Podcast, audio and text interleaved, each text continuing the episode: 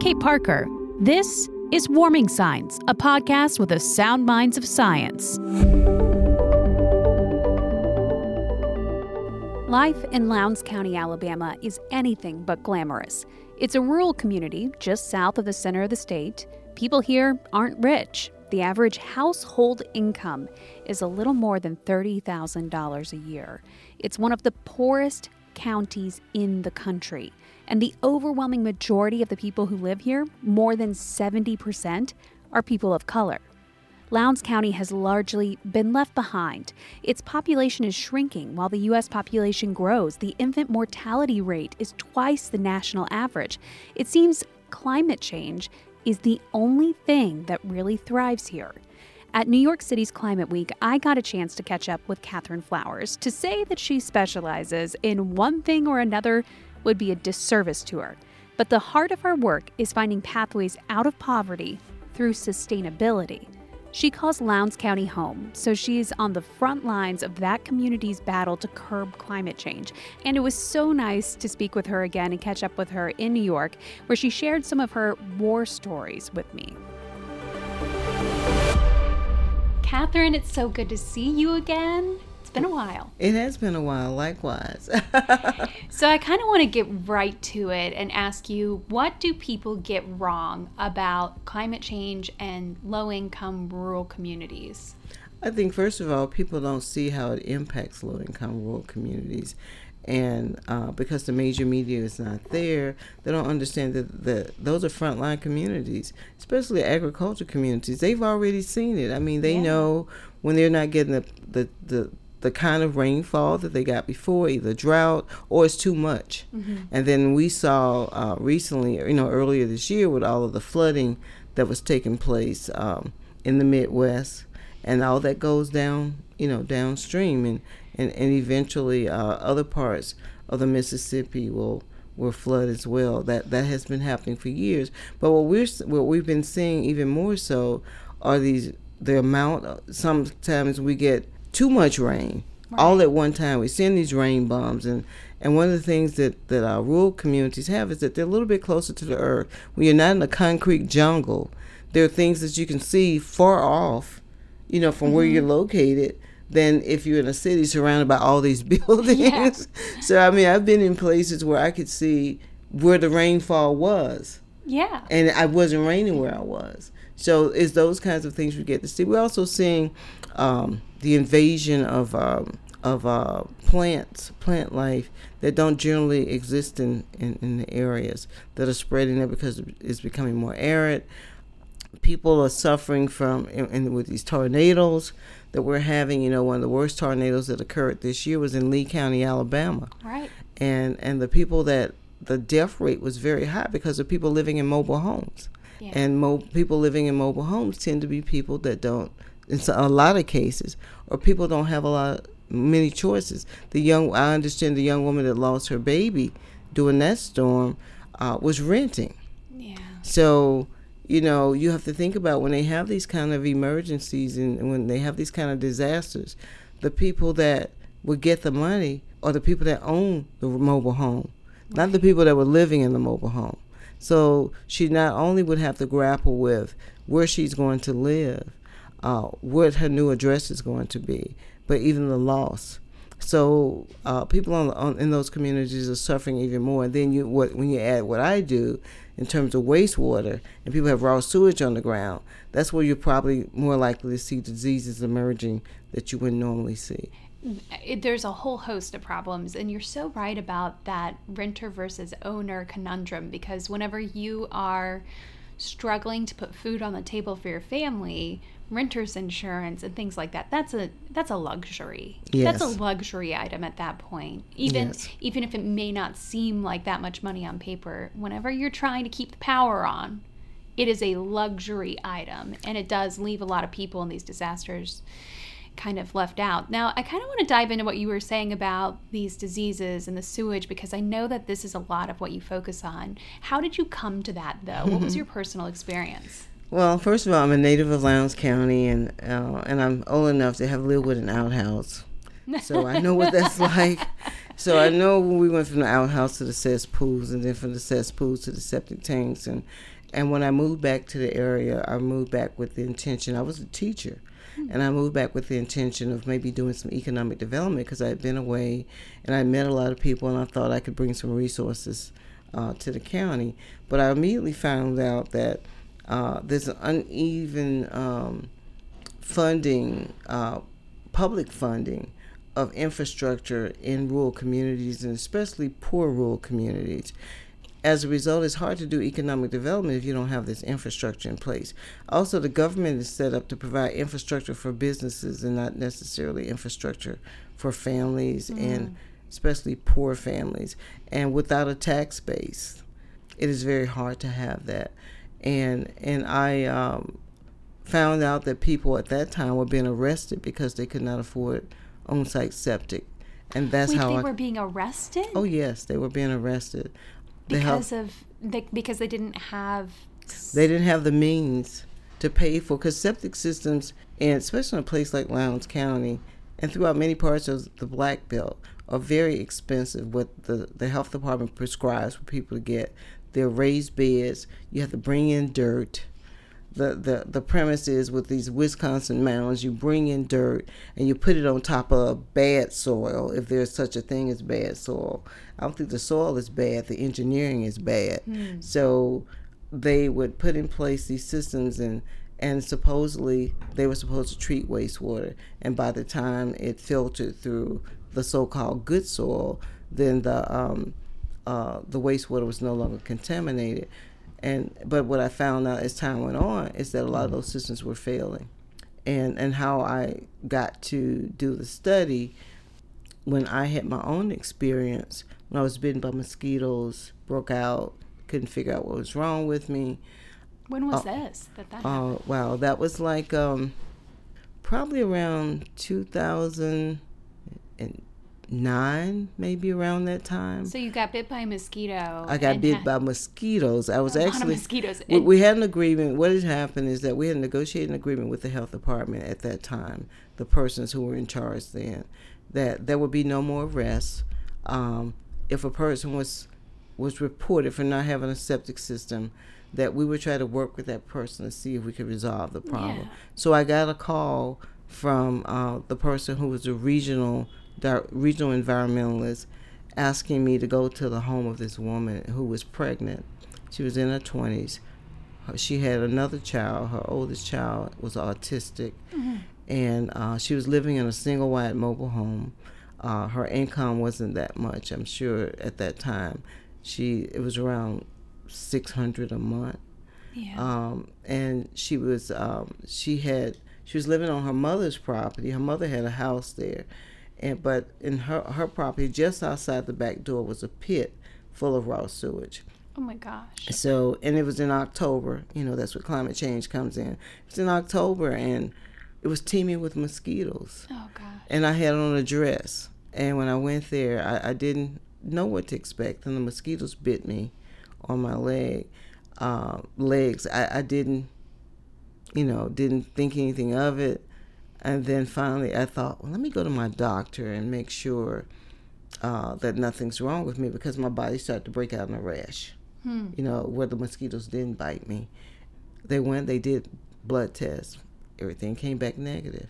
Hmm. And then she sent me to a dermatologist because the rash wouldn't go away. And the dermatologist, I had to see him several times. And uh, the last time I saw him, he said, if this doesn't work, I may have to use some type of ultraviolet light. He even did a biopsy. I have oh a scar gosh. on my ankle where he did a, a, biopsy to to try to figure out what this was. He couldn't. So I finally asked my my actually she's a nurse practitioner, but she's just as good as a lot of doctors I've gone to. So I asked her. I said, um, "Is it possible that I could have something that they do not um, test for in the U.S.?" And she said yes. Hmm. So a few years later, I read an op-ed piece in the New York Times that was written by Dr. Peter Hotez, who was the founding dean of the National School of Tropical Medicine at Baylor. And I Googled him, found his email address, wrote him, and told him about my experience. Met him. Um, we talked about the raw sewage problem, mm-hmm. and he said, "I'm going to send my parasitologist there. We're going to collect samples and see what we can find, and, and that's what we did. Um, what did they that- find? We found hookworm. We Oh found uh, strongyloides and toxocara, and these are names I had never heard before. No, I've never heard of these. But these are generally uh, diseases, uh, uh, tropical parasites that you would find in what's called underdeveloped or uh, third world nations. Oh wow! And, And- they're finding them in Lowndes. sorry, in Lowndes County, Alabama. and find them in Lowndes County, Alabama, and and I'm hearing that there are other studies that are going on that we may be finding some of these tropical parasites in other states as well. And this mother is pregnant and has an autistic child and mm-hmm. is this living in a single wide trailer with that mm-hmm. out back. Yes, and there are so many. But the other problem that we found since then is that there are also because we did a house to house survey, mm-hmm. and we did the house to house survey of the county. Uh, this was probably one of the first times that that was ever done. We went to find out who was on septic, who was not, who was on a well, and how many, uh, and whether or not they were having any problems with their system. We found out that most of the systems in the county were either failing septic systems uh, or you know non-existent.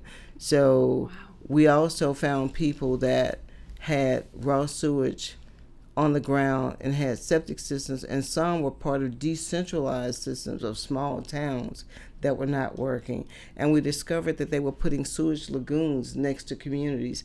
Actually, right Oh now gosh. there is. Uh, a move on the way in the town of Whitehall where they're getting ready to put a sewage lagoon next to an elementary school. What this is, and this is what's happening in our poor rural communities that Exactly. people are unaware of. Because if you tried to put a sewage lagoon, you know, let's say Atlanta, where I live now, next to any school, mm-hmm. there, mm-hmm. a fit would be thrown. Yes. It would not happen. Exactly, and and it and it'll be all over the media, but in a in a rural community uh, where people are suffering from these kinds of decisions, and also uh, the government just feels like they have no power, and therefore you see things happening that wouldn't happen otherwise. But it will also increase asthma. It will increase a whole lot of issues that are associated with that because it doesn't stay in the lagoon. No. I mean, and most of the people that are advocating for it wouldn't put it next to their property or next to a school that their children would go to. And 2019 turning out to be one of the hottest years on record. Yes. And the summer, especially, has been brutal in the southeast, especially. when I left home, it was 100 degrees. Yeah. And I've had one family contacted me. Actually, I received a text message. She said my air conditioning went out. She lives in a ah. single wide mobile home, an older mobile home, and she said that it was so hot that they almost couldn't stay there. And what I've seen in the South, more so now than that I remember when I was growing up there, you see on a lot of these mobile homes, you see mold and mildew Yeah. and that's that's increasing or exacerbating respiratory problems. I mean, the the asthma rates that we were finding in Lowndes County are extremely high. Then I'm finding people that are talking about developing respiratory problems later in life. You know, generally we thought that if you had a respiratory problem, that it would occur when you were younger. Yeah. And like I grew up with hay fever. Um, Okay. I never had asthma. Fortunately, my father had asthma, but I don't. I don't have asthma. But I'm seeing some people developing it, you know, later in life, and and I think all these exposures that that we're that we're getting now, the type of um, climate change that we see is going to exacerbate. They're not mentioning not to mention with the ice caps melting and the diseases that have been frozen there for years that are going to be out here for us to be um, exposed to. We're not prepared. No, we're not ready for the human health component. Yeah, we're not. What do you think? You know, paint me a picture. What does a future of Lowndes County, Alabama look like in a scenario where the temperatures continue to rise and they are not stopped? We're going to have to change the way we build, and we're going to have to build homes that will be able to protect people from the heat. We need to have access to renewable energy because poor families are going to have higher power bills. It makes no sense that uh, you know a lot of the families. The one family that that contacted me about uh, their air conditioning going out, just imagine their bills are going to go up if they're in homes that are substandard in the first place, not with, with not, without proper insulation, and they're not built to withstand this type of heat. Then their power bills go up. It makes more sense for them to be in a home that's built with green standards mm-hmm. and also that they have access to solar. You know, Alabama has pretty much what has been termed a solar tax where uh, and it's one of the highest in the nation that if you use the grid to generate power even if you're putting power back into the grid for the power companies to use then you have to pay if for each kilowatt hour yeah oh for gosh. each kilowatt hour that of power that you generate in a state that has sunshine most of the time it makes absolutely no sense so i i i think that although families are suffering in those areas, it could also become a model for how we uh, adapt and how we produce more sustainable housing.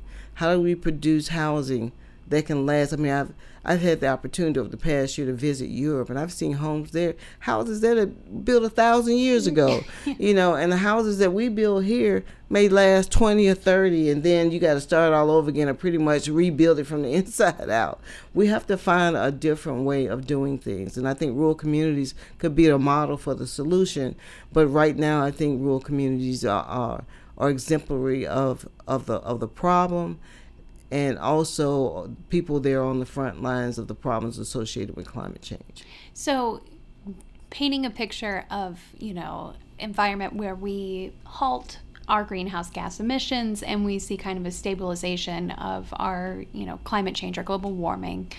Um, is that what you see in your head as like a positive future and a positive outcome that Lowndes County becomes this, you know, example of what we can do to adapt and live better and help those that need it? Yeah, I think so because uh, a lot of people that have left Lowndes County have done extremely well. I found out that we have one person who just passed away, uh, who was who engineered a lot of a lot of uh, defense systems for the Department of Defense. Mm-hmm you know, with few resources, came out of a poor school system and did extremely well. Uh, another person who helped to engineer a device to help propel the space shuttle came from Lowndes County. The, these, these are people much younger than me. Hmm. So I feel like if we were to get the local people engaged in developing solutions, that we not just in Lowndes County but throughout rural America because there's a type of ingenuity that exists in rural America that doesn't exist anywhere else. I mean, here you don't have to think about in a place like New York or Atlanta, you don't have to think about how you're going to get around. It's a lot of it is already prepared, already decided by the government. When you're out in the rural community, you got to figure that stuff out. Yeah. And there's some ingenuity that goes along with that when you can't run to the grocery store every day because it's not on the corner. Yeah. Um, that I think is part and parcel of us finding the solutions to how we mitigate and, and build sustainability in, in a in a world that's getting warmer. And, and and the way we've done it in the past is just simply not going to continue to work. Thank you so much for sitting down with me for a few minutes to talk about what's going on there. I think that we we might have some other stories to work on in the future. Well, thank you. I'm feeling. looking forward to it. Do you enjoy being a part of the Warming Signs family? Well, let me know. Tweet at me at WeatherKait. And hey, it wouldn't hurt if you wanted to, you know, like subscribe and rate to this podcast so that I can keep making episodes. That would be pretty fantastic. A huge thank you to the producers who work with me on this, and of course to Catherine Flowers, who I just adore and look up to so much, for taking the time with me on this episode. Until next time.